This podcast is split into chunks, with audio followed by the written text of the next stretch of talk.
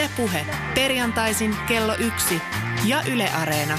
Lindgren ja Sihvonen. Ylepuhe. Tervehdys Pasilasta. Olemme täällä aika liki lähetystorni aloittelemassa kokeellisen urheilupuheen paremman puoleista sessiota, jonka kesto on tuttu parahultainen tunti, Kotvasen alle, jos oikein tarkkoja ollaan. On perjantai 26.10.2018 ja Tämä on sitä itseään, eli suora lähetys. Jännittävä punainen valo tuossa studion oven edessä palaa merkiksi. Ja toki tervehdys myös sille uskolliselle kuulijalle, joka on ottanut tämän lähetyksemme kuunteluun Yle Areenan kautta jälkikäteen. Teitäkin on tuhat määrin. Olen tässä nyt alkajaisiksi ennen kuin annan suunvuoron tuolle sänkykamarikatseiselle hienolle kollegalleni Tommi Helsinkiläiselle aikeessa jättää kuulijan punnittavaksi yhtä ja toista tähdellistä – muotoilen seuraavia virkkeitä, niin tässä myös sillä keinon, että luvassa oleva tarina osin kuvitteellisesta jääkiekkoilijasta, jolle tarjoilen pian, sanotaan vaikkapa Sebastian Ahon hahmoa niin, että myös tämänkertainen vieraamme, estejuoksija ja suunnistaja Topi Raitanen saa mahdollisesti muodostettua kertomuksesta ikään kuin kysymyksen sillä tavalla, että kun kerron tässä nyt Sebastian Ahon hahmon saavasta kenestä tahansa nuoresta jääkiekkoilijasta – Topi Raitanen voi valmistaa itseään vastaamaan, mitä tuo kaikki vastaava tarkoitti. Miten se meni hänen kohdallaan? Sopiiko Topi Raitanen näin? Kyllä, kyllä, mennään tällä. No niin, ja muutenkin tervetuloa Kiitos lähetykseen paljon. mukaan vieraaksemme. Ö, niin, oma urheiluviikkoni eräänlaisena piipunavajana toimi uutisankkuri Keijo Leppäsen kirjoittama hieno lätkäkirja Sniperi, eli Tolvasen tarina. Sen tiimoilta minulla oli avautua toisaalla suomalaisessa urheilujulkisuudessa vähältä piti, ettei paljon puuttunut mahdollisuus vastata aivan oleelliseen urheilukysymykseen. Missä iässä lätkäjuniorin pitäisi alkaa ottaa laji vakavammin, jos mieli päästä maailman huipulle? Havahduin, että me toden totta käytämme suomen kielen sanaa vakavammin, kun pohdimme tätä sinänsä perustavaa laatua olevaa asiaa. Sanoilla on väliä. Jos lapsi tai nuori alkaa ottaa urheilua oikeasti vakavammin – jokin lähtee kyllä väärille raiteille ja vähintäänkin nuorisotutkimusseuran sedät ja tädit kavahtavat. Niin, tässä nyt puhutaan kauttarantaan asioista, kuten päälajivalinnan, iän ajoituskysymyksestä ja etenkin kilpailullisu- kilpailullisuuden lisäämisen oikeasta iästä ja harjoitus- ja pelimäärin lisäämisen oikeasta iästä. Otan nyt vastuulleni seuraavat korkeaurheilulliset huomiot, miten asia oikeasti menee. Olenhan itsekin ollut joka roolissa – Ilmaisen seuraavassa miltei urheilutaiteellista puhtautta. Ei tule kysyä, milloin lätkäjuniorin on alettava ottaa laji vakavissaan. Sen sijaan tulee kysyä, miten ja mitkä seikat ja missä järjestyksessä lisäisivät sen lainausmerkeissä Sebastian Ahon rakkauden määrää jääkiekkoilla kohtaan lapsuudessa ja nuoruudessa. Kerron jo nyt, ettei ole antaa mitään ikää, ei ratkaisevaa hetkeä, ei ohjetta, ei silmämäärää, ei sääntöä, milloin rakkaus lajia kohtaan kypsyy ja alkaa olla valmis. Sebastian Ahon rakkaus jääkiekkoilla kohtaan lisääntyi ja lisääntyi, kuin, kun hän, ja nyt seuraa pitkä luettelo, kaksi, kolme tai neljävuotiaana hymyili, kun hän pysyi luistimilla pystyssä ensimmäistä kertaa kun hän sittemmin ulkojäällä huomasi pitävänsä kiekkoa ja pyörittelevänsä solmuun itseään vanhempia poikia. Kun hän lapsena teki kärppien treeneissä ekan maalinsa. Kun hän huomasi iskän ja äidin olevan täytenä tukena jääkiekon pelussa. Kun hän teki tosi nuorena ensimmäisen hattutemppunsa virallisessa ottelussa. Rakkauslajiin yltyi. Kun hänet valittiin Pohjola-leirillä pohjoisen joukkueeseen, kun hän huomasi pelikavereidensa kanssa saavuttavansa hieman ylimääräistä suosiota koulussa tyttöjen ja poikien silmissä olemalla lätkäjätkä. Kun hän puki ensimmäistä kertaa päälleen pikkuleijonien paidan. Ja kun hän ratkaisi läpiajomaalillaan Suomen mestaruuden uittamalla kiekon maaliin tappara Juhan Metsolan jalkojen välistä. Ja niin edelleen, ja niin edelleen. Näin Ahosta tuli Aho, jääkiekkoilija Sebastian. Mikä on tarinan syvin opetus? Ei ole olemassa mitään taitekohtaa, jolloin leikki olisi muuttunut vakavammaksi. Ei vaikka joku toimittaja tai tutkija yrittäisi retrospektiivisesti taaksepäin kokonaisuuksia muodostaen etsiä sitä taitekohtaa. Ei vaikka Aho edes itse sellaisen teennäisesti nimeäisi. Asia ei ole määriteltävissä etenkään siihen suuntaan, ettei lapsi saisi urheilla liian aikaisin sitä tai tätä määrää. Minkä me voimme tuollaiselle Sebastian Aholle? Emme me voi mitään toiseen ihmiseen tai asiansa rakastuvalle ihmiselle. Pointti on, että tuollainen Sebastian Aho on jo neljä vuotiaana ottanut jääkiekkoilun tosissaan, vaikkei vakavissaan. On epäolellista pohtia, missä iässä Aho alkoi ajatella, että lätkä voisi olla jopa hänen ammattinsa. Sekään ei ole mikään taitekohta. Se on vain osa sitä kaunista jatkumaa, jossa jokainen edellinen tapahtuma on seuraavan tapahtuman syy. Ja lopuksi urheilussa rakkaus urheilun syvenee vain voittamalla vastus vastukselta.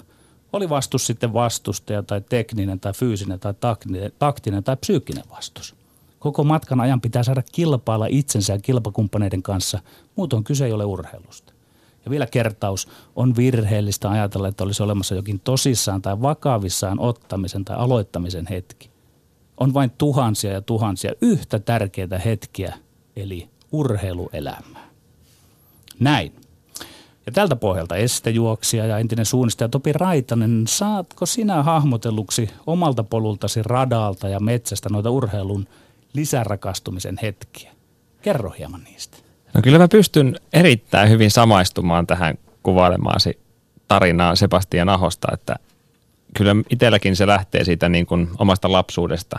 Kiitos perheelleni, että meillä oli todella liikunnallinen, liikunnallinen arki, paljon muista hienoja tarinoita kesämökiltä, kun aina ennen saunaan menoa käytiin juoksemassa pieni lenkki ja oli vähän juoksua papan kanssa ja, ja, ja piti pysyä kahden isosiskon perässä ja, ja, ja sitä kautta semmoinen niin kuin liikunnasta ja, ja, ja urheilusta, kilpailusta on tullut, se on ollut osa mun elämää tosi pitkään, että mä en ole koskaan sinänsä, en ole pelkännyt kilpailemista ja, ja, ja pikkuhiljaa siihen on myös sitten niin kuin tullut tavoitteita ja, ja sitä kautta halu, halu kehittyä vielä enemmän, on tullut kunnianhimoa. Ja, ja kyllä se vaan niiden onnistumisten kautta, se ruokkii sitä, hei mitä mä haluan tehdä ja, ja tällä hetkellä itsellä se on yleisurheilu, missä mä haluan olla parempi ja parempi ja, ja sitä kautta se kunnianhimo on, on, on, on isosti läsnä, mikä varmasti nimenomaan näissäkin kuvailemassa tarinassa se semmoinen, se on keskellä, keskellä sitä tarinaa, että, että tässä oli – hieno, hieno sinänsä kuvaus siitä, miten, miten tuota, nuori urheilija kasvaa ammattilaiseksi. Mahtavaa, kiitos. Palaamme sinuun aivan pian. Ja myös täällä tänään on ilmassa rakkautta urheiluun studiossa, jossa me olemme Lindgren ja Sihvonen. Kyllä, täällä on rakkautta aina ilmassa urheiluun. Sen takia me tätä teemme ja on mahtavaa, että olemme saaneet tehdä tätä näin pitkään ja jatkossakin toivottavasti teemme pitkään, pitkään. Pitkään on rakkaus myös urheilussa jatkunut sääntöihin, sillä säännöt ovat, säännöt eivät välttämättä rakkautta sinänsä määrittele, mutta jollain tavalla ehkä rajaavat, ö, asemoivat meitä ihmisiä, että mikä on sallittua, mikä ei. Säännöt on urheilussa kovin tärkeitä, kun tällä viikolla pääsi seuraamaan tätä käsittämätöntä urheilunäytelmää Budapestissa, jonka lopputuloksena Petra Olli juhli uransa ensimmäistä painin maailmanmestaruutta 65 kilon sarjassa, niin Sääntöjä tuli pohdittua. Painissa jopa tasapelillä voitetaan tai hävitään, mutta selvästikään aivan selvää kilpailun tuoksinnassa ei aina ole edes painijoille tai valmentajille itselleen, että millä perusteella voitto ratkeaa. Petra oli lopulta voitti kultaa pisteen 6-5 Viimeinen piste tuli vastustajan hylätystä videohaastosta ja totesi haastattelussa kultaa voitettuaan, että ehkä pitäisi mennä jonnekin kurssille. Valmentaja Ahto Raska vaikutti kellon kuluessa umpeen olevan myös itse vähän epätietoinen siitä, mitä, mitä Molskilla ja sen laidalla tapahtuu kanadalaisen vastustajan Daniel Lapidgin valmennusjoukoissa kiehuttiin ja oltiin ihmeessä vielä sen jälkeenkin, kun Olli, Ollin käsi oli nostettu voiton merkiksi. Lapidge oli vääntänyt itselleen kahden pisteen suorituksen ihan viime sekunneilla ja tasoittanut ottelu viiteen viiteen, minkä esimerkiksi selostaja ja painivalmentaja Jarkko Alahuikku tiesi hyvin riittävän Ollille voittoon. Ja lopulta suomalaisen painijan ja virolaisen valmentajan tueksi ratkaisuhetkellä nousi painimies yleisön eturivistä kovaääninen Pasanen. Ville Pasanen, entinen painija ja maajoukkuevalmentaja Kuortanen urheilulukion painivalmentaja, joka teki selväksi, että Raskan ilmeisesti vahingossa tekemä haasto tulisi ehdottomasti perua, otti katsekontaktin Petra Olliin siellä ja, ja, ja huusi kovaan ääneen painin entinen päävalmentaja olympiakomitean huippurheiluyksikön lajivastaava Pasi Sarkkinen hehkutti iltasanomissa tätä Ville Pasasta – Petra Ollin MM-kullan tuntemattomaksi suomalaissankariksi. Englanniksi käytetään usein urheilussakin sanontaa unsung hero, eli vapaasti suomennettuna tällainen sankari, josta ei välttämättä lauluja lauleta. No Ville Pasasesta on laulettu ainakin urheilumedian täydeltä nyt tällä viikolla ja nyt tietysti täälläkin, eikä enää voi välttämättä kovin tuntemattomastakaan sankarista puhua. Yhtä kaikki mielenkiintoinen osoitus siitä, miten aivan huippurheilun korkeammalla tasolla – säännöt ja sääntöviidakko saattaa aiheuttaa hämmennystä sekaannusta ihan näissä lajin huipuissakin. Tätä hämmennystä tuskin vähentää myöskään se fyysisen rasituksen aiheuttama tila, jossa ihminen on, jossa sitten välttämättä aivot eivät ihan tällaisen kovan painifinaalin jälkeen toimikaan ihan tavalliseen tapaan. No meillä onneksi säännöt ovat selkeät, niin, niin tällä kuin jokaisella viikolla. Säännöt väittelyyn ovat selkeät sekä väittelyn tuomarointiin, jonka tärkein sääntö on se, ettei sääntöjä ole. Vapaa-painiakin huomattavasti vapaampaa on vapaa tuomarointi Lindgrenin ja Sihvosen väittelykehässä, kunhan jompikumpi käsi kohoaa kamppailun tauottua ja sen jälkeen ei protestit eivätkä videohaastot auta ketään. Kolme me tänään ovat seuraavanlaiset. Yksi. Kansainvälinen salibändiliitto IFF suunnittelee pienentävänsä pelaavien joukkueiden kokoonpanoa 13 kenttäpelaajaan ja kahteen maalivahtiin. Onko kaavailtu muutos viisas, kyllä vai ei? Kaksi. Lainaus. En jatka seuran takana, jos nyt emme nouse, toteaa jalkapallon ykkösen kärkijoukkueisiin kuuluvan KPVn pääomistaja Matti Laitinen urheilulehdessä. Onko Laitisen jär- lausunto järkevää puhetta, kyllä vai ei? ja kolmas aihe. Petra Ollista. Kuuluuko kunnia painia Petra Ollin MM-kullasta puhtaasti Ollille, valmentaja Ahto Raskalle sekä muille taustajoukoille vai myös Suomen olympiakomitean johtamalle huippurheiluyksikölle? Näin, näillä mennään. 180 sekkaa per väittely ja niin edelleen ja niin edelleen. Oletko valmis, Petteri? Ehkä nyrkki, nyrkki kohoaa, hauis pullistuu. Siivonen on siis valmis retoriseen kamppailuun. Uh, aihe numero yksi. Kansainvälinen salibändiliitto IFF suunnittelee pienentävänsä pelaavien joukkueiden kokoonpanoa 13 kenttäpelaajaan ja kahteen maalivahtiin. Onko kaavailtu muutos viisas, kyllä vai ei?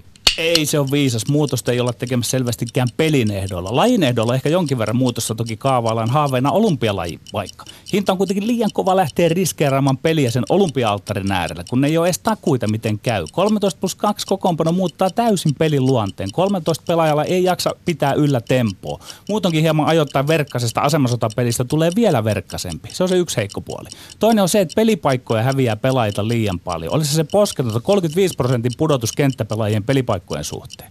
Laji, joka elää laajasta harrastajamäärästä irtisanoutus liian monista pelipaikoista. Kyllä se olisi katastrofi joukkuepallopeleissä tuollainen tilanne. Ajaisi siihen, että usean vuoden ajan aluksi lahjakkaiden junioripelaajien tie olisi ihan tukossa edustusjoukkueisiin. Ja se alkaisi vaikuttaa ajanolon junioripelaajien innostukseen, jopa harrastaja katoon. Kyllä, viisas muutos olisi, sillä muutoshan on aina melkein viisasta. Muutoksella on positiivisia vaikutuksia, joista yksi oleellisimmista on muutoksen synnyttämä vastarinta, sillä monesti se paljastaa aika paljon puhuvia asenteita. Vaikka vastarinta lopulta kaataisikin muutosehdotukset, niin läpikäyty prosessi on pelkästään hyvästä. Salibändiväki Suomessa tuntuu reagoinen tosi kielteisesti ajatukseen joukkueiden pienentämisestä ja 60 minuutin peliajan, peliajan lyhentämisestä kolmeen kertaan 15 minuuttiin. Mutta mitä jos näin tapahtuisi? Mitä jos näin tapahtuisi ensisijaisesti arvokisoissa, kuten IFF on kaavaillut?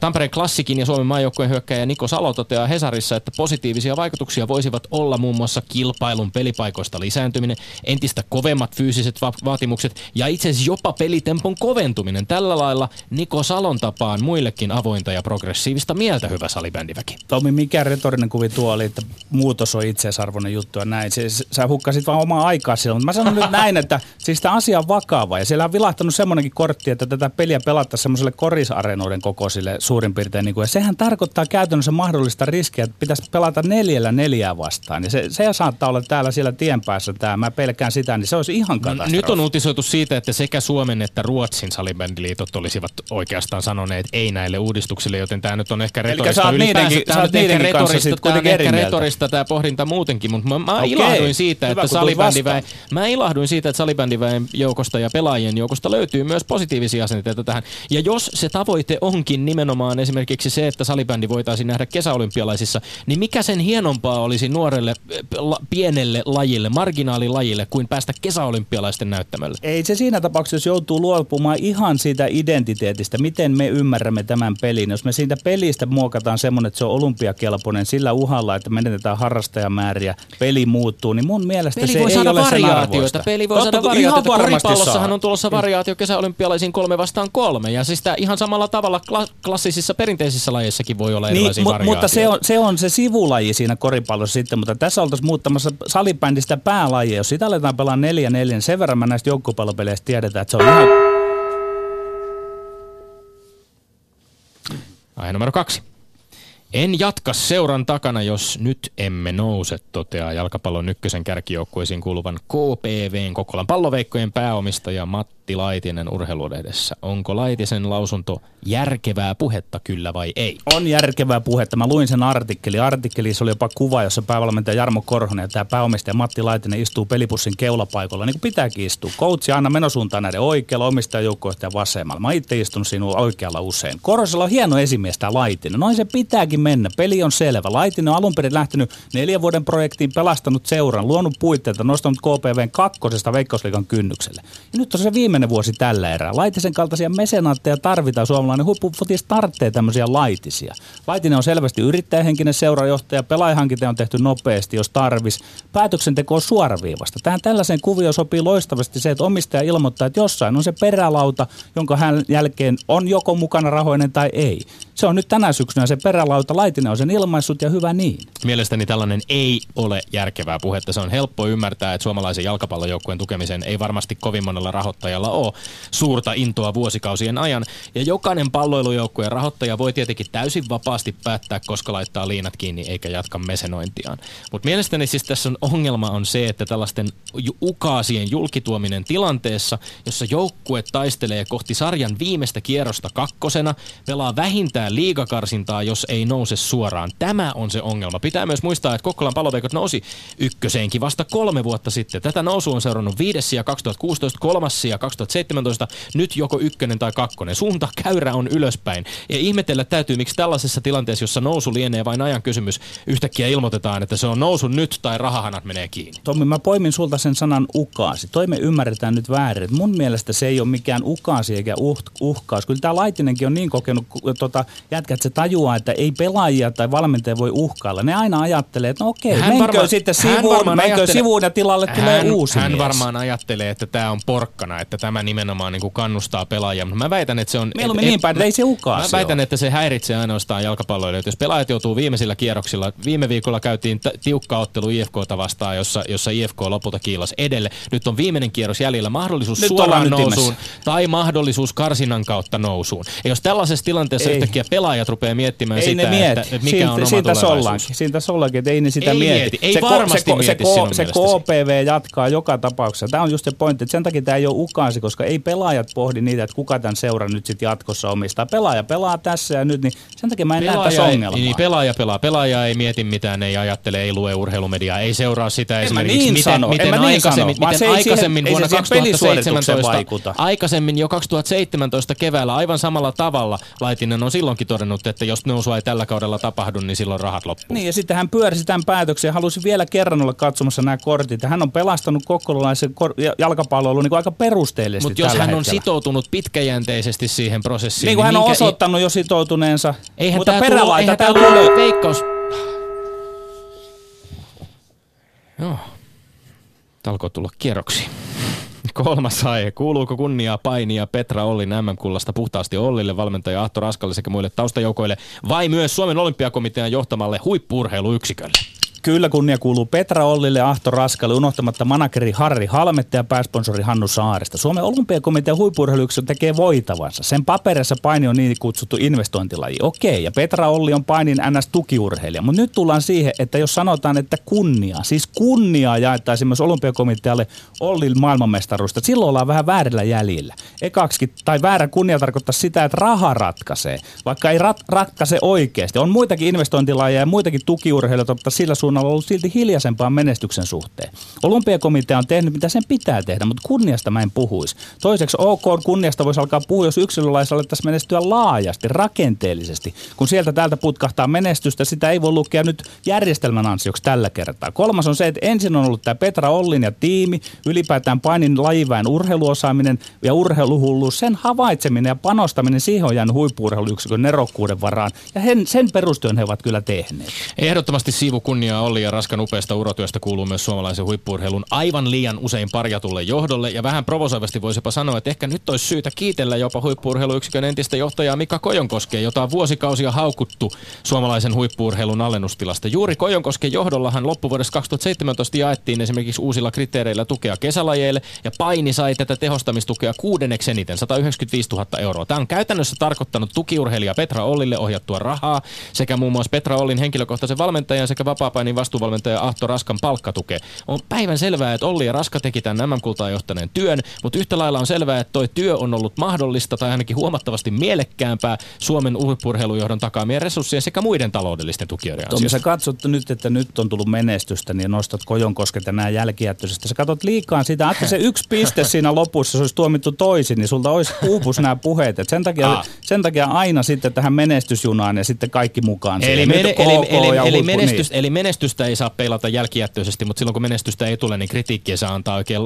Ku, Molemmissa täytyy säilyttää suhteellisuuden taju. Tässä on mun mielestä jännä, että sä, mainitit esimerkiksi Harri Halmeen, joka hänen managerina Petra oli managerina mm. saa sponsoreiden hankkijana sinulta kunniaa, mutta sitten julkisen rahan panostajat eivät kunniaa ansaitse. Tämähän on melko käsittämätön näkemys, että urheilujohdon Se panos on suhteessa niin paljon pienempi. Viisaat päätökset resurssien jakamissa eivät saa osakseen mitään kiitosta. Jos ollaan vakavissa, niin puhutaan siitä tästä kuortanen painilukiosta. Se on siellä se pointti. Me ja siitä kansainvälinen joka liitto, tukee, kansainvälinen, liitto on tuo, kansainvälinen liitto on tuonut tämmöisen naisten painikeskuksen sinne kuortanella. Nämä on paljon oleellisempia asioita. En mä vie mitään pois KKlta, mutta ne on tehneet ja jakaneet sen rahan, mitä on jaettavissa, mutta ei heille kunnia pidä tässä kohtaa liikaa antaa. Se on ihan totta, että sitten ei niitä pitäisi haukkuakaan silloin, kun vähän menee niin, Meillä on totuttu siihen, että urheilujohtajat kyllä tykätään heittää bussin alle silloin, kun menestystä ei tule, mutta eikö se, kiitoksinkin se on, olisi, Petteri, nyt, joskus aihetta? Joo, joo, mutta että minkä takia sitä antaa nyt vähän väärään suuntaan tässä kohtaa. Kyllä tämä pitäisi kuulua sinne Petra Ollille ja sille tiimille ennen muuta. Ja,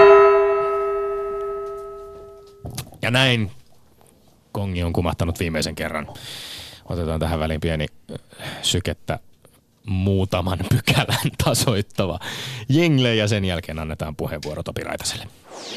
Ylepuheessa Lindgren ja Sihvonen.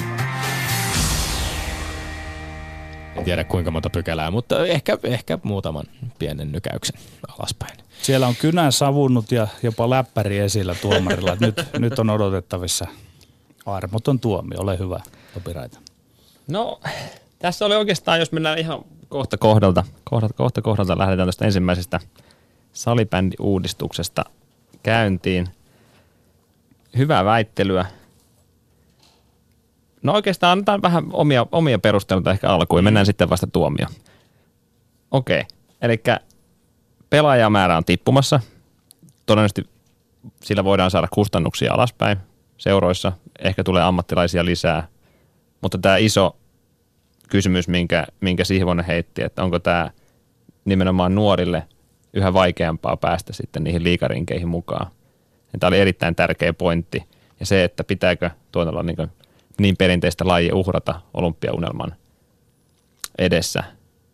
Se oli niin vahva, vahva tuota, no, niin näkemys, että kyllä mä näkisin, että, että, että Lindgren hukkas omaa aikaansa ja, ja Sihvoselle tulee ensimmäinen piste. Yes. Kyllä, kyllä. Kiinnostavia tässä oli, tämä Hesarin artikkeli, johon, johon viittasin, on ainakin ehdottomasti suositeltava, mutta myös on tietysti salibändin, sanoisin pääkallo, nyt löytyy tyhjää, pääkallo, sivusto, siv, sivusto jossa, jossa tota, haetaan se tarkka osoite tuosta, niin, niin tota, jossa myöskin on aihetta pohdittu äh, sekä, sekä tota artikkelien että Eh, että podcastien muodossa. Eh, ja viimeksi siis eilen tosiaan uutisoitiin siitä, että toisin kuin oltiin vähän niin kuin luultu, niin, niin Ruotsissa, eli, eli salibändin mahti maassa, ei suhtaudutakaan. Nyt ilmeisesti Ruotsin salibändiliitto on antanut kielteisen vastauksen näille ehdotuksille, jotka siis ei, eivät kos, olisi koskeneet niin kuin kansallisia sarjoja välttämättä ainakaan, vaan, vaan olisivat kohdistuneet nimenomaan arvokisoihin. Mutta tämä on aika jännä. Mä, mä jäin miettimään sitä, että Pekka Holopainen, kun kirjoitti eh, ISS muun muassa siitä, että miten lajiväki on salibändissä antamassa pikkusormiaan olympiapirulle – ja tämä olympia, kesäolympialaisten nyt nostaminen tähän keskusteluun mukaan myöskin. Holopainen viittasi esimerkiksi siihen, että, että aikanaan Suomi oli ainoa maa, joka vahvasti, tai, tai oli har, ainakin yksi näistä harvoista maista, joka vimmaisesti vastusti esimerkiksi luisteluhiihdon tuomista hiihtoon mukaan, kun muutoksia oltiin tekemässä. Et ehkä mulla niin kuin vähän on sellainen huoli siitä, että salibändikin on kuitenkin uusi, nuori, tulokas tässä lajien, pallolulajien kirjossa. Miksei uudistuksiakin voisi tehdä? Kyllä, sulla on Tommi tuossa pointtinsa, ja, mutta si- siitä mä olen sun kanssa samaa mieltä, vaikka sä vähän niin retorisesti hukkasitkin aikaan siinä, että ky- kyllä niin kuin salibändiväki on keskustellut hyvin tällä lailla niin kuin avoimesti, ja se, se, mä jopa sanoisin, että joltakin lätkän pelaajilta nyt välttämättä ei olisi noin hyviä argu- monipuolisia argumentteja tullut tähän. Kyllä se on mahtavaa, että pelaajat on ottanut tähän osaan myöskin tähän keskusteluun. Kyllä, kyllä. Ja, ja, ja tälle niin kuin myös penkkiurheilijan näkökulmalta, niin, niin, niin, se, että siinä laissa säilyy myös kova tempo, niin, niin se, että onko, tuleeko oikeasti sitten loppupeleissä pelaajillekaan tarpeeksi lepoaikaa, että se säilyy myös kiinnostavana, tuleeko sitten ihmiset katsomaan paikan päälle. Että, että se on myös olympia keskustelun myötä varmasti iso, iso asia, että Kyllä, miten toi, tempo saadaan säilymään. Joo, ja toi tempo on sikäli jännä kysymys, että kun on mietitty lätkässä, että siitä saataisiin turvallisempaa, niin yksi konsti on ajateltu näin, että olisi todella vähemmän niitä pelaajia, jotka pelaisi vähän väsyneempänä ja se laskisi sitä tempoa. Että se, se, ei ole, se ei ole oikeasti niin kuin aiheeton huoli, että se salibändin tempo voisi laskea siitä, jos sitä pelattaisiin vähemmillä pelaajilla. Ei missään nimessä,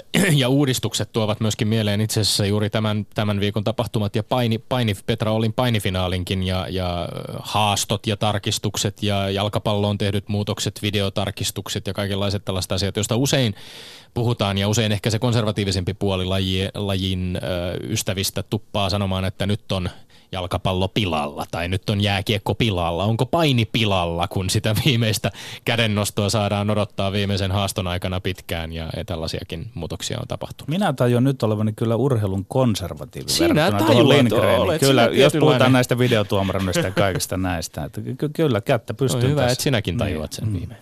Niin, no kyllä se on varmaan kaikkien etu, että tulee tuomiot oikein, niin kuin, niin kuin sääntökirjassa sanotaan. Ja, ja se, että se on hienoa, että se pystytään myös tarkistamaan videolta, että ei, ei, ei tarvi jossitella useiden vuoden päästä. Ai ai, varo nyt tällä lähde tähän keskusteluun.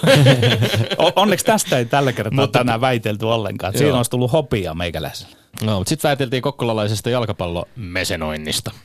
Joo, tämä oli mielenkiintoinen, mielenkiintoinen aihe ja, ja, ja paljon hyviä pointteja siitä – Siivonen otti hyvin esille sen, että, että kaikella on rajansa, että, että tässä Laitinen on ollut pitkään jo, jo, jo KPVn peräsimessä ja, ja, ja hänellä on ollut selkeä tavoite, että on noustava ja, ja, ja kaikki hyvä loppuu aikanaan ja hänellä ehkä on, on tavoite jossain muualla seuraavaksi. Taas Lindgren korosti paljon tämän vaikutusta pelaajiin. Onko, onko tuota noin niin huolta tulevasta, että löytyykö seuralle rahoittajaa ja, ja varmasti on vaikutusta, vaikutusta pelaajiin ja, ja, ja toisaalta myös seuran, seuran kiinnostavuuteen, että ha, hakeeko nuoret sitten mahdollisesti siirtyä jo aikaisemmassa vaiheessa toiselle paikakunnalle, jos ei ole, ei ole tietoa siitä, että miten, miten tota noin, niin KPV käy. käy. Mutta kyllä mä lähtisin, hmm, kyllä tämä taas menee Siihvoselle. Ai, kyllä. Koska Laitinen on ollut ilmeisesti ilmeisesti auttanut seuraa jo pidemmän, pidemmän aikaa ja auttanut velkojen maksussa ja, ja, ja sinänsä jättää seuran paremmalle tolalle kuin aikoinaan, kun hän siihen astui. Että, että kyllä tässä niin kuin, kyllä tämä menee nyt Siihvoselle. Tämä on hyvä pointti. Ja mä ilahdun siis ihan aidosti siitä, että ei myöskään lähdetä niin kuin väkisin vääntämään tästä mitään tiukkaa vääntöä, koska se on 2-0 ja sitten sit tilanne on tässä vaiheessa jo selvä. En mä, halua... mä iloitsen, huomaat, että mä iloitsen tästä. Joo, ei, mutta mut nyt kun mä oon ottanut viime aikoina niin paljon takkiin tässä, niin mulla on monta kertaa tullut semmoinen, että kun mä oon vaikka niinku 2-1 hävinnyt, kun nämä kohta kohdalta tuomitaan, niin mun, mun mielestä mut olisi voinut silti kokonais Niin mehän ollaan annettu semmoinen mahdollisuus et, et, kokonais... vielä, vielä niin mua oisko, jännittää, että mikä oisko, on se lopullinen niin, oisko meillä sitten. kuitenkin, säännöthän ovat, kuten sanoin, tuomarointityyli on vapaa, mm. eli siis painoarvoa voi antaa toki niin kuin, että onko tämä kolmas aihe sittenkin tupla tai kuitti? Kohta niin, mä kadun, niin. Että mä tulin puhuneeksi edes tähän sävyyn, mutta kun olen rehellisesti ottaen ajatellut niin, että mä oon ollut monina viime kertona parempi, mutta turpaan on tullut. Niin Joo. Jätetään no, nyt tähän tämmöinen vielä. kolmannessa aiheessa joka tapauksessa Petra Ollista ja, ja MM-kullasta ja sen, äh, minne kunnia kuuluu. No, tämä on oikeastaan, siis tämähän on todella tärkeä kysymys, mutta tämä on taas semmoinen kysymys, mikä pitäisi ehkä kysyä Petra Ollilta itseltään, että mitä hän itse ajattelee siitä, että kenelle, kenelle tässä tuota noin, niin asiat kuuluu tai ei kuulu, mutta mä en itse kovin hyvin painin asioita sinänsä tunne, tunne ja, ja, ja sinänsä urheilija ja valmentajahan tekee sen suurimman työn menestymisen eteen, eteen ja muut ovat enemmän tai vähemmän tukemassa sitä uraa. Ja, ja yhtenä tärkeänä osana mulla on olympiakomitea ja huippurheiluyksikkö tukemassa. Ja, ja totta kai heille pitää myös antaa siitä oma oma osansa. Mutta totta kai kaikkein hulluin tilanne on siinä, kun menestymättömyys on aina sitten syy, sy, syytetään järjestelmää siitä, ettei tule menestystä. Että sehän on todella kummallinen, kummallinen tilanne. Ja sitten taas kun tulee yksilöurheilussa menestystä, niin sitten taas annetaan pelkästään vain yksilölle tuota noin niin, kunniaa tai, tai miksi sitä nyt haluakaan kutsua, että yhdessä tehdään ja, ja lopulta kuitenkin se on se tärkein asia, että, että rakennetaan, en tiedä tuota noin, niin sen enempää painista, mutta niin kuin tässä tuli, tässä tuli tuota noin, niin esille, että Lindgren otti sen hyvin esille, että, että, että paini on saanut paljon tehostamistukea olympiakomitealta ja, ja, ja Petra oli ollut siinä myös, myös isosti, isosti mukana. Taas Sihvonen toi, toi tuota noin esille managerin – sen roolin ja, ja se on urheilijalle todella tärkeä. Manageri rakentaa yhteistyösopimuksia, on linkkinä eri, eri järjestöjen välillä, on se, on se niin kuin urheilijan ja valmentajan, valmentajan sitten se oikea käsi. Ja, ja. Mutta kyllä mä tässä oikeastaan haluaisin antaa pisteen Lindgrenille, koska se oli, se oli tuota noin niin, kyllä Lindgren oli, oli kyllä niin kuin asia ytimessä. Mutta näin ollen kokonaisvoitto siis tällä kertaa Petteri Sihvoselle ja tilanne kaventuu meillä neljä seitsemän lukuihin, eikö näin? Niin, ilmeisesti tuomarikin on tätä mieltä. Kuunnellaan nyt vielä käsi, se lopullinen. Käsi, ku, käsi kohoaa niin, ilmeisesti ku, siellä kummalle menee pöytä. tänään. No siis kyllähän se tänään Sihvoselle meni, vaikka yes, tämä viimeinen, viimeinen kolmas kohta oli, oli, oli niin kuin ehkä itselle se kaikista tärkein, tärkein mm. ja se, se meni mm. nyt niin kuin Lindgrenin, Lindgrenille, että, mutta kyllä tässä nyt kuitenkin ollaan, ollaan tuota noin, niin mennään ihan kohta kohdalta ja 2-1 tänään. Siinä ei aivan sellaista Mahtavaa. painoarvoa ollut. Tässä, tässä on kiinnostavaa tässä Petra Ollin tapauksessa tietysti. Toivottavasti päästään pureutumaan tähän suomalaisen painin uuteen tulemiseen. Ö, on, on ollut kovasti puhetta ö, viime aikoina Elias Kuosmasen ja Arvi Savolaisen ja nyt tietysti myöskin jo pitkään meidän suuren ö, naispainin suuren hahmon Petra Ollin saavutuksista ja jo aikaisemmin mainittu Pekka Holopainen, mainitaan hänet nyt toisenkin kerran vielä, koska kirjoitti tällä viikolla tuolla Twitterin puolella, että käsillä on aikoihin laadukkain suomalainen urheiluvuosi olympiamuotoisissa yksilölajeissa ja Potkonen Gustafsson jäljellä. Eli aika hienoja saavutuksia, jos nyt ajatellaan vaikkapa Petra Ollia, joka on, joka on jo saavuttanut tänä vuonna EM-kultaa ja MM-kultaa painissa, niin siinä voi olla jo ihan vakavastikin haastaja jopa Iivo Niskaselle, kun lähdetään vuoden urheilijavalintoja tekemään. Ja kiinnostavaa on, että onko tämä nyt sitten, onko meillä tapahtunut yksilölajassa jonkinlainen suuri käänne parempaan suuntaan ja kenelle siitä sitten krediitit kuuluvatkaan. Kiitos Topi Raitanen ansiokkaasta tuomaroinnista. Ylepuheessa Lindgren ja Sihvonen. Topi Raitanen, käydään läpi hieman kahta viime kauden, kauden isoa kilpailukokemusta sinun, sinun kilpailukaudeltasi. Ensimmäisenä niistä Tampereen Ratinan stadionin Suomi-Ruotsi yleisurheilun maaottelu. Miesten maaottelu viimeisenä lajina kilpailtiin 1500 metrin juoksu, joka huipentui Jarmo Lehtisen ja Tuomas Rajan säästämänä näin.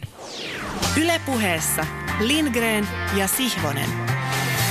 Topi Raitanen menee kärkeen. 200 metriä matkaa maali ja Rinne näyttää neljäntenä. Hänen pitää taistella nyt sitten Engholmin kanssa. Engholm pitää tuo kolmannen sijaan, mutta Rinne tekee työtä sinne. Topi Raitanen johtaa. Kalle Berglund taistelee hänen kanssaan voitosta. Kaksikot, kaksi ja kaksi. Näin tullaan tuolta. Raitanen tulee tiukasti. Askel alkaa hyytyä. Kalle Berglund tulee niin rinnalle, mutta Raitanen on vielä johdossa. 40 metriä matkaa maaliin. Tulee rinnalle. Kumpi voittaa? Raitanen voittaa kyllä. Berglund jää toiseksi. Ja Rinne tulee kolmanneksi. Suomi voittaa maaottelun. Kyllä. Rinne on kolmas. Ja neljäntenä ruotsalainen. Ja viidenneksi vieras Salonen. Hän ohittaa vielä Lundgrenin. Suomi on maaottelu miehissä. Toopi Raitasen johdolla Rinnekin tekee loistonjuoksun.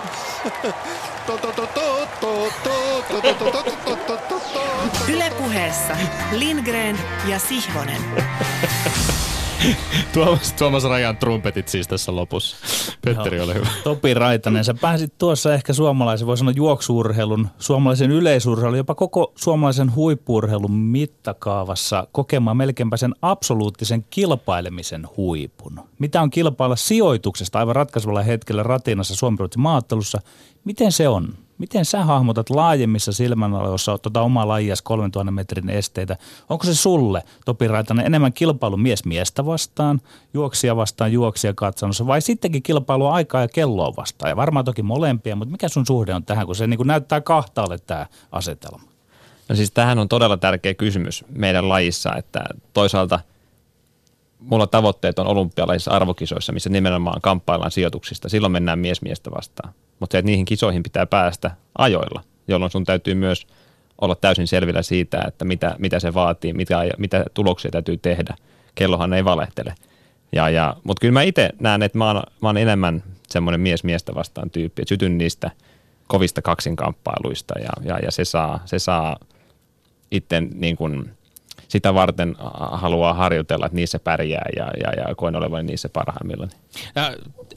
Tämä tonni 500 juoksu, tämmöinen huipennus, huipennus Suomi-Ruotsin maaottelulle. Tässäkin studiossa on, on joitakin kertoja väitelty siitä, että onko Ruotsi-ottelu eli Finnkampen vähän jo aikansa elänyt instituutio vai ainutlaatuinen pohjoismainen urheilutapahtuma, jota pitää vaalia ja, ja jatkaa. Ja sitten kun tällaisia voittoja, kuten äsken, äsken nauhalta kuultiin, ylipäänsä aika harvoin on viime vuosina saatiin jopa ehkä vuosikymmeninä saanut suomalaisessa yleis- yleisurheilussa juhlia, niin, niin kuten tuottajammekin totesi, että aika harvoin nykyään yleisurheilua seuratessa nousee takamus penkistä, mutta tätä kisaa seuratessa se varmaan monella kotisohvalla nousi.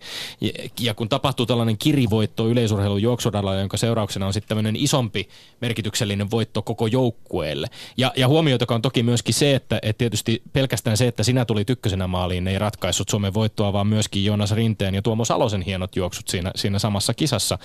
Niin, niin mihin sinä itse, Topi Raitanen, asetat tällaisen, tällaisen voiton, tällaisen kilpailun omalla urallasi tähän asti?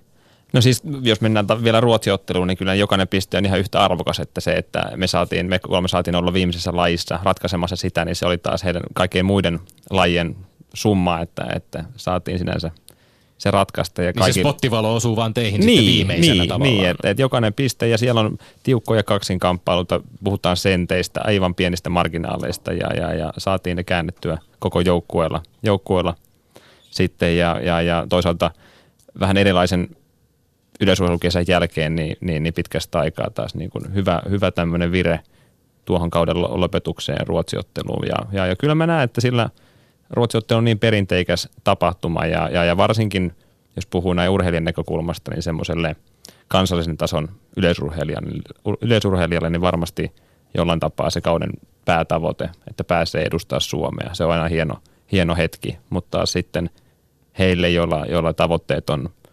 EM-kisoissa, MM-kisoissa, olympialaisissa, niin se on enemmän tai vähemmän sitten semmoinen, tulee siinä ohessa ja, ja se ei ole, siihen ei kuntoa rakenneta että se rooli, rooli muuttuu, mutta mä näen, että se ruotsiottelu on pitkälti myös semmoinen, joka lajissa on kolme, kolme urheilijaa. Se kertoo myös, myös sitä semmoisesta kansallisesta tasosta, että saadaan sinne, tällä hetkellä ehkä suomalaisesta yleisurheilta puuttuu niitä, niitä kirkkaimpia tähtiä, mutta sitten taas ruotsiottelussa sinne tulee laajemmin sitä tasoa esille ja, ja se on – tärkeää myös, myös huomata, että miten se kehittyy. On tunnelmaa ja on tunnelmaa ja tuosta nauhalta välittyy esimerkiksi jo se yleisön pauhu tuon kisan ratketessa. Se on varmaan aika ainutlaatuinen kokemus urheilijalle. On, on. Siis kyllä mä voisin väittää, että se on ehkä niin kuin oman urani niin kuin hienoin, hienoin hetki, niin kuin, ei, ei, ei hienoin suoritus, mutta sillä tavalla niin kuin hienoin hetki päästä sinne ensimmäistä kertaa ruotsiottelu kotiyleisön edessä ja ihmiset kannustaa seisaltaan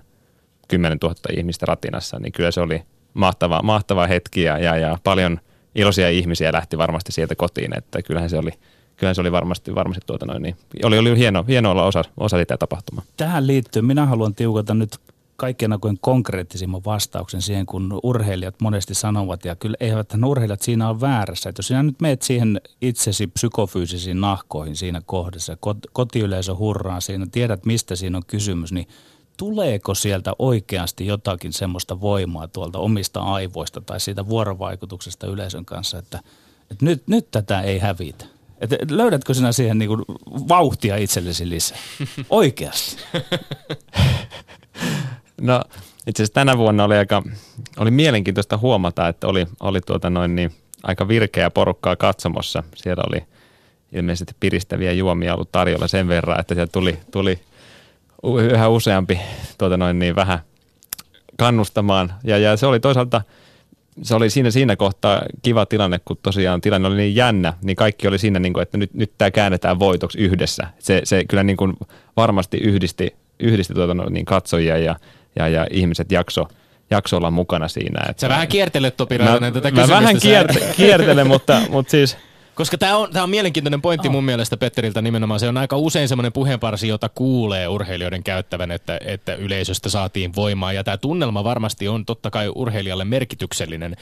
Mutta muuttaako se sitten loppujen lopuksi sitä suoritusta sentillä tai sekunnilla mihinkään suuntaan? No kyllä mä itse sain siitä, sain siitä enemmän. Että kyllä mä näen, että se, se, on, se on tärkeää, että, että urheilua mennään katsomaan livenä, jolloin urheilijat myös pääsee, pääsee parhaimpaansa. Ja, ja sitä kautta urheilijat on myös toisaalta siinä kohtaa erilaisia, mutta mä haluan, haluan siitä saada ja saan siitä virtaa. Ehkä se konkreettinen esimerkki myöskin siitä, tai tämä konkreettinen todiste sille myös on, että aika usein kuitenkin kilpailuissa ne kovimmat tulokset tehdään, eikä siellä harjoitusradalla. Se on juurikin näin, että on, on paljon semmoisia lajeja, missä tehdään täysillä tehoilla vasta siellä kilpailuissa ja varsinkin vasta niissä pääkilpailuissa.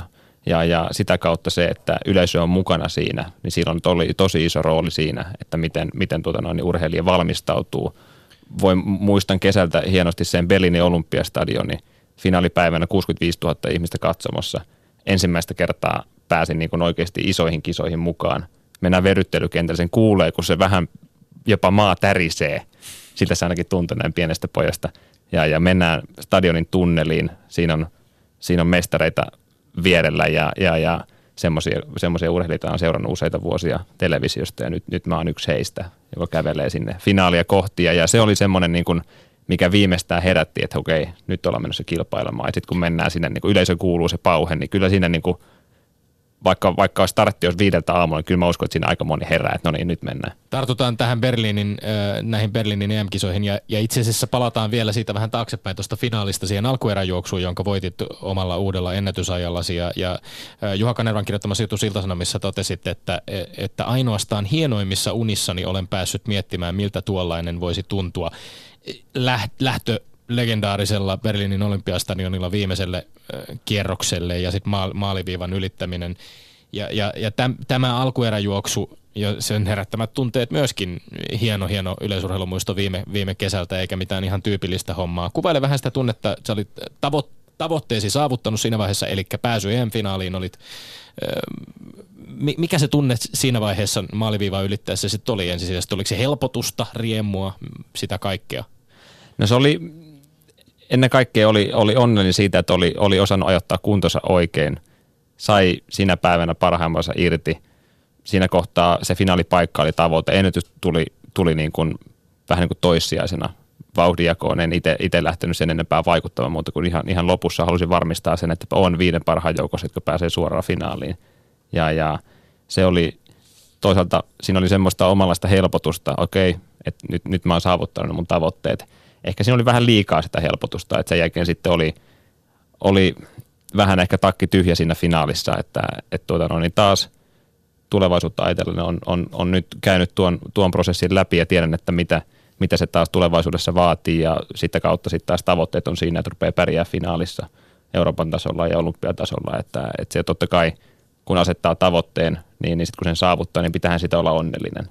Muutenhan tämä olisi pidemmän päällä aika raskasta puuhaa. Totta kai pitää olla pidemmän, ajan, pidemmän, pidemmän, pidemmän aikavälin tavoitteita ja, ja niitä mullakin on. Ja tämä oli nyt tämän kauden niin kuin lyhyen aikavälin tavoite ja, ja, ja se saavutettiin ja se oli hieno hetki. No mennäänpäs noiden EM-kisojen tapahtumien tiimoilta sinne mentaalipuolelle. Sinä onnistuit voi sanoa, että siinä tiukassa paikassa. Siinähän urheilijoille voi käydä joko tai. Onko sinulla sellainen historiakin takana, että periaatteessa olet onnistunut, vai onko myös toisenlaisia kokemuksia siitä, että kun mä tuossa alkujuonossa niin sanoin, että asioihin tavallaan kasvetaan, mutta varmasti siellä on myös takapakkeja näin, että, mutta sinä nyt kuitenkin onnistuit. Millä se tuntui siellä korvien välissä? No mulla on oikeastaan suunnistuksen puolelta tulee muutama hieno tarina siinä, että miten niin kuin tiukassa paikassa on – on pystynyt pärjäämään. Esimerkiksi 2016 kesä, olin silloin talven harjoitellut hyvin, olin, olin, olin tuota noin niin talvella hyvässä kunnossa ja keväällä tulin yleisurheilu SM-maastoihin toukokuusta ja voitin miesten Suomen mestaruuden muun muassa valmentajani Janne Ukomaana, joka todennäköisesti tätä ohjelmaa kuuntelee, niin edelleen 1-0. Ja, ja siinä olin hyvässä kunnossa ja, ja kilpailu oli, olisiko ollut lauantaina ja, ja oli pientä, pientä tota, noin kipua reidessä kilpailuaikana. Meni maanantaina magneettikuvaan, kuvattiin lantio, ei mitään ongelmaa, puhtaat paperit. Lääkärin, lääkärin kanssa tiistaina vielä oltiin yhteydessä, että, että, että mitä pitäisi tehdä. No, hän haluaa kuvata vielä uudestaan. Nähdään koko reisiluu. Mentiin keskiviikkona uusiin magneettikuviin. Tiedettiin, että viikonloppuna olisi suunnistuksen EM-kilpailut edessä. Mitä tehdään? No sieltä löytyi pieni rasitusmurtuma reisiluusta. Ja, ja tiesit, tiedettiin, että tulee pitkä kuntoutus. Ja, ja lääkärin kanssa pohdittiin sitä, että mitä tehdään EM-kisoille. Lauantaina olisi edessä, edessä sprinttiviesti. Ja, ja sitten päätettiin, okei, no mennään juoksemaan sen. Mä haluaisin juosta sen. Ja, ja se ei kuitenkaan sitä kokonaisuutta muuttanut. Mä olin juossut kuitenkin sillä murtunut reisiluulla jo pidemmän aikaa. Että se yksi kisa ei sitä niin kuin tuu pilaamaan. Ja sen, sen, sen jälkeen mä pystyn antaa itselleni aikaa siihen kuntouttamiseen. Ja mä juoksin sen EM-kisan ihan älyttömän hyvin. Mä lähdin neljäntenä, tulin kärjessä vaihtoon. Me oltiin Suomen joukkueella neljäntenä. Neljänsiä siinä viestissä. Ja, ja se oli niin kuin semmoinen itselle. Mä tiesin, että hei, tämä tulee olemaan itselle niin kuin viimeinen juoksu pitkään pitkään aikaan, kolmeen kuukauteen. Että nyt nautit tästä. Ja mä käänsin sen niin kuin positiiviseksi siinä kohtaa. Mutta se on jäänyt itselleni mie- mieleen niin kuin niin kuin vastoinkäymisen hetkellä, että miten se käännetään niin kuin voitoksi. Toukokuussa 2017 totesit Yle Euroilun artikkelissa näin, että talvi on aika paljon avannut silmiä sille, että jos haluaa olla huipulla, niin ei ihan loputtomiin onnistu se kahden lajin juokseminen. Että kyllä tällä hetkellä katse on enemmän estejuoksussa ja yleisurheilussa ja suunnistus on enemmän sitten semmoinen harrastus. Ja, ja tosiaan olit vuotta aikaisemmin saanut tämän reiden rasitusmurtumaan, sitten suoritit asepalveluksesi talven yli ja, ja voi varmaan sanoa, että vasta tähän tähän kauteen sitten 2018 pääsit keskittymään ja harjoittelemaan estejuoksua täysipainoisesti ja kunnolla. Ja se näkyykin sitten tuloksi sit kauden ensimmäisessä estekisassa Paavo Nurmi Gamesissa Turussa teit oman ennätyksessä 8.36.67, joka oli edellisen kauden avausjuoksuun nähden 10 sekunnin parannus. Ja sitten kuten tiedetään, niin täällä Berliinin EM-kisoissa ennätys kohentui 8, 28, 48. kehityskäyrä on ollut melkoinen nyt tällä kaudella. Sä 22-vuotias, mutta varmaan pitää paikkansa, että tästä eteenpäin jokainen sekunti on sitten entistä vaikeampi kuoria ennätyksestä pois. No näinhän se on, näinhän se on, mutta niin kuin kerroit, tausta on enemmän suunnistuksessa. On ollut vammoja tai yksi, yksi vamma taustalla, mutta, mutta kyllä mä näen, että tässä on niin kuin paljon potentiaalia. Mun, mun, mun tulevat vuodet on, on vielä edessä, milloin mä kehityn ihan varmasti vielä ja, ja, ja se, että – totta kai tulevat sekunnit on tiukassa, mutta taustat ottaa huomioon ja, ja se, miten me ollaan valmentajan Uko Maanhon Jannen kanssa harjoiteltu, niin se ei, se ei missään nimessä ollut semmoista ulosmittaamista vielä. Että meillä on selkeä tavoite, että mä haluan olla toki olympialaisissa hyvässä kunnossa. Ja, ja se on semmoinen niin kuin meille, meille maali ja, ja sitä, sitä kohti me harjoitellaan ja nämä muut on sinänsä välietappeja siinä, siinä ja, ja, ja, paljon tykkää juosta nimenomaan myös näitä alimatkan kilpailuita, mistä, mistä esimerkiksi – totta kai sieltä, sieltä pystyy paljon ammentamaan myös estejuoksua, mutta mulla se on aika, aika vahva, 800 metriä, 1500 metriä verrattuna pitkän, pitkän suomalaisen kestävyysjuoksun historian, niin, niin ne on ihan sinänsä vertailukelpoisia aikoja estejuoksijoihin verrattuna. Et sieltä kautta nopeusominaisuudet on totta kai nuorelle luontevampia kuin kestävyysominaisuudet, ja ne tulee näiden terveydenharjoitusvuosien myötä, mitä mä tarviin, ja niitä on tulossa. Niin, Jukka Keskisalo juoksi Göteborgissa Euroopan mestariksi ollessa 25-vuotias. Äh, Suomen ennätysaika syntyi hänellä Zyrihissä elokuussa 2009, kun mies oli 28 vuoden ikäinen. Sulla on tosiaan, niin kuin mainittiin, 22 vuotta ikää.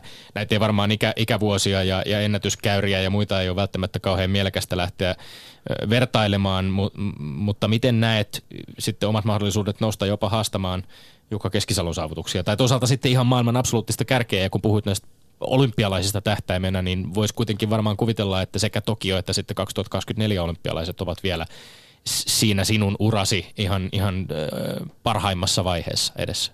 No kyllä me ollaan, me ollaan asetettu tavoitteeksi, että, että Tokiossa mä oon top 8 sijoituksesta taistelemassa olympialaisissa ja siinä samana kesänä on myös Pariisissa EM-kilpailut, mistä lähdetään taistelemaan mitalleista.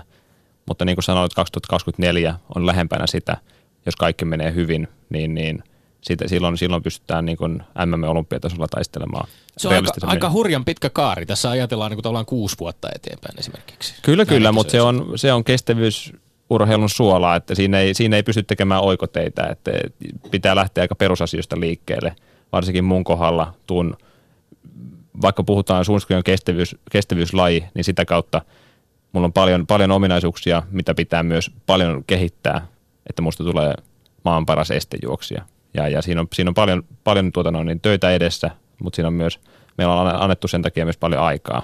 aikaa sille, että, että ei tehdä asioita missään kiireessä. Yle Puhe. Topi Raitanen, ymmärrettävästi nostat tuota suunnistusta tässä myös esiin ja se, sehän se sinun taustasi on, niin mua kiinnostaa kysyä sitä, että missä määrin ja miten suunnistamisen ja estejuoksun tekniikat tavallaan eroavat. Missä määrin ne tavallaan tukevat toisiaan, entäs missä määrin ne lyövät korvilleen toista? Erittele vähän tätä. Se on, mä oon koko pitkän ikäni juossut maastossa ja luonnossa ja se on, se on mulle edelleenkin todella tärkeää, tärkeää se luonnossa liikkuminen ja, ja, ja, ja sitä kautta tulee ehkä niin voimaominaisuudet tulee myös yleisurheiluun. Maastossa juokseminen on paljon raskaampaa. Monet varoittelee nykyään siitä, että älä nyrjätä nilkkaa, älä lähde Jukolan viestiin. En ole, en ole, en ole suunnistaessa loukkaantunut en edes muista, milloin olisin nyrjättänyt nilkkaan, joten mä en lähde sinne, sinne niin pelon kautta elämään. Se olisi raskas tie. Ja, ja, mutta totta kai semmoinen nopea, helppo juoksu, mikä on, mikä on tota, no, niin yleisurheilun se ydinolemus, että sä saat sen sun oman kilpailun vauhdin mahdollisimman rennoksi, niin siihen se, että sä saat, lihasten pitää olla hyvässä, hyvässä formussa, sun täytyy olla, koko, koko, kokonaisuus täytyy olla niin kuin balanssissa. Ja se, että, että kun käy suunnistamassa, niin sitä pumpataan enemmän tai vähemmän niin kuin reidellä, lantio alhaalla, niin se on, kestää siinä hetken aikaa, että saa semmoisen kimmosan askeleen radalle, radalle, mutta se toimii meillä niin kuin nimenomaan tukiharjoitteena siinä, että, että mä haen sieltä voimaa ja sitä semmoista niin kuin sitkeyttä sinne ratajuoksuun. monesti sitä, kun on käynyt vaikka Jukolan viesti juoksemassa, niin mä oon aivan loppu sen jälkeen, että miten nämä kaverit jaksaa juosta ja vielä karttaa lukea tuossa vauhissa. Että yleisurheilu on vähän helpompaa, että kunhan vain juostaa. Että on se niin kuin, on siinä puolet ja puolensa. Tuntuuko missä... se suunnistajalle vähän liiankin yksinkertaiselta hommalta? no ei, no suoran päästä käännytään vasemmalle, mutta toki itse valitsin siihen, että pitää välillä hyppiä ylöspäin, että, että siinä on jotain tekemistä välillä, mutta ei vaan. Mutta se on kyllä, siis se on, ne on loppupeleissä samantyyppisiä lajeja, mutta molemmissa täytyy erikoistua sitten taas tiettyihin mm. asioihin. Suunnistessa tulee se taitoelementti ja yleisurheilussa taas pitää saada se juoksu mahdollisimman rennoksi ja kimmosaksi. No miksi tämä lajivalinta nyt sitten, päälajivalinta näin päin? No mä näen, että mulla on enemmän, enemmän annettavaa yleisurheiluun. Ja, ja nuoresta pojasta asti olympialaiset on ollut iso unelma. Ja, ja tällä hetkellä se on, se on mahdollista vain yleisurheilussa ja, ja, ja ollut pitkään yöpöydän päälle tatuoituna olympiarenkaat ja, ja, ja sitä kohti mennään. Mutta ja kyllä semmoinen niin kuin, niin kuin oli aluksi puhetta siitä, että mies miestä vastaan kilpaillaan. Se on aina ollut mulle semmoinen. Mä oon ollut suunnistuksessakin parhaimmillaan viesteissä, kun siellä mennään niin kuin – porukassa ja taistellaan näistä sijoituksista. Ja, ja se on ollut semmoinen niin kuin oma palo sitä, vasta, sitä kohtaan, että mä haluan, haluan taistella, taistella sijoituksista ja voittaa niitä tiukkoja kaksinkamppailuista. Ja siitä on tullut semmoinen nälkä. Puhuit noista omista tavoitteista, ö, omasta kehityksestä ja siitä, että minkälaiset asiat on tärkeitä, kun, kun pyrkii, pyrkii sinne ihan absoluuttiselle huipulle ja pyrkii olemaan jopa maailman paras. Keski- ja kestävyysmatkoilla on viime vuosina nähty pohjoismaisittain lähes sensaatiomaisia suorituksia, etenkin norjalaisilta, kun, kun vaikkapa Ingebrigtsenin veljekset on rohmunnut arvokisamitaleita tonni 500 5000 metrillä lyhyemmälle, lyhyemmillä rahtamatkoillakin nähty, nähty nuori Stara Karsten Varholm, joka on jo 22-vuotiaana maailman ja Euroopan mestari. Millaisia ajatuksia esimerkiksi Norja tällaisena verrokkikohtana tai, tai Ingebrigtsenit esimerkiksi herättävät sinussa? No pitää korjata, että ne on ihan, ihan maailmanlaajuisestikin isoja ilmiöitä. Ei tuommoisia veljessarjoja ole aikaisemmin ollut, että, että siellä on paljon tehty oikeita asioita ja nuoresta pitäen ollut, ollut semmoinen systemaattinen ohjelma. Ei se ole sattuman kauppaa, että ne veljekset on noussut huipulle ja, ja, ja siellä on, sieltä on paljon varmasti opittavaa ja senkin myötä itse olen halunnut paljon harjoitella ulkomaisten juoksijoiden kanssa. Leiritän paljon itseäni ruotsalaisten, siellä on myös brittejä mukana, jotta mä näen, mitä ne Euroopan mestarit, ne ketkä on taistellut emmekisessä mitalleista, miten ne, miten ne harjoittelee, tekeekö ne mitään kummallista. Ja ei se loppupeleissä ollut semmoista niin kuin, jos ei sitä tiedä pääse kokemaan, niin ehkä sitä kuvittelee. On, on sellaisia oletuksia ja, ja itselle se on ainakin antanut rauhaa siihen omaan tekemiseen, että, että täytyy tehdä pitkäjänteisesti nöyrästi hommia ja se, sitä kautta se kehitys tulee, että, että se ei ole loppupeleissä mitään, ei se ole mitään hokkuspokkus leikkiä, että, että se ei ole harvoin se on sattumaa, että kestävyyslaissa noustaa huipulle. Että siinä, siinä, siinä, on, siinä on paljon työtä takana. Itse, itse olet kommentoinut muun muassa, että suomalaista kestävyysjuoksua on mollattu alemmas ja alemmas. Nyt on saatu vähän nousemaan. E, selkeästi jollain lailla tietoinen siitä, että mikä se lajin tai, tai yleisurheiluun ehkä laajemminkin kohdistuvat suuren yleisön asenteet ovat. Mieti sitä, että tuleeko juoksijana ajateltua kovinkaan aktiivisesti siitä, siitä näitä asioita, että missä jamassa oma laji on, kun meillä on tämä valtavan kunniakas historia ja mennään vielä vaikkapa tuonne 70-luvun, 80-luvun alun kunnianpäiviin, kun Lasse Virenit ja Juha Väätäiset, Karlo Maaningat, Martti Vainiot oli maailman kärkeä. Tai vaikkapa Tapio Kantanen juoksi esteissä jopa olympialaisissa mitaleille, niin onko, onko urheilijan nuoren urheilijan, sinun kaltaisesi urheilijan, mitä mieltä miettiä tällaisia laajempia trendejä ja missä me menemme suomalaisen kestävyysjuoksun kannalta?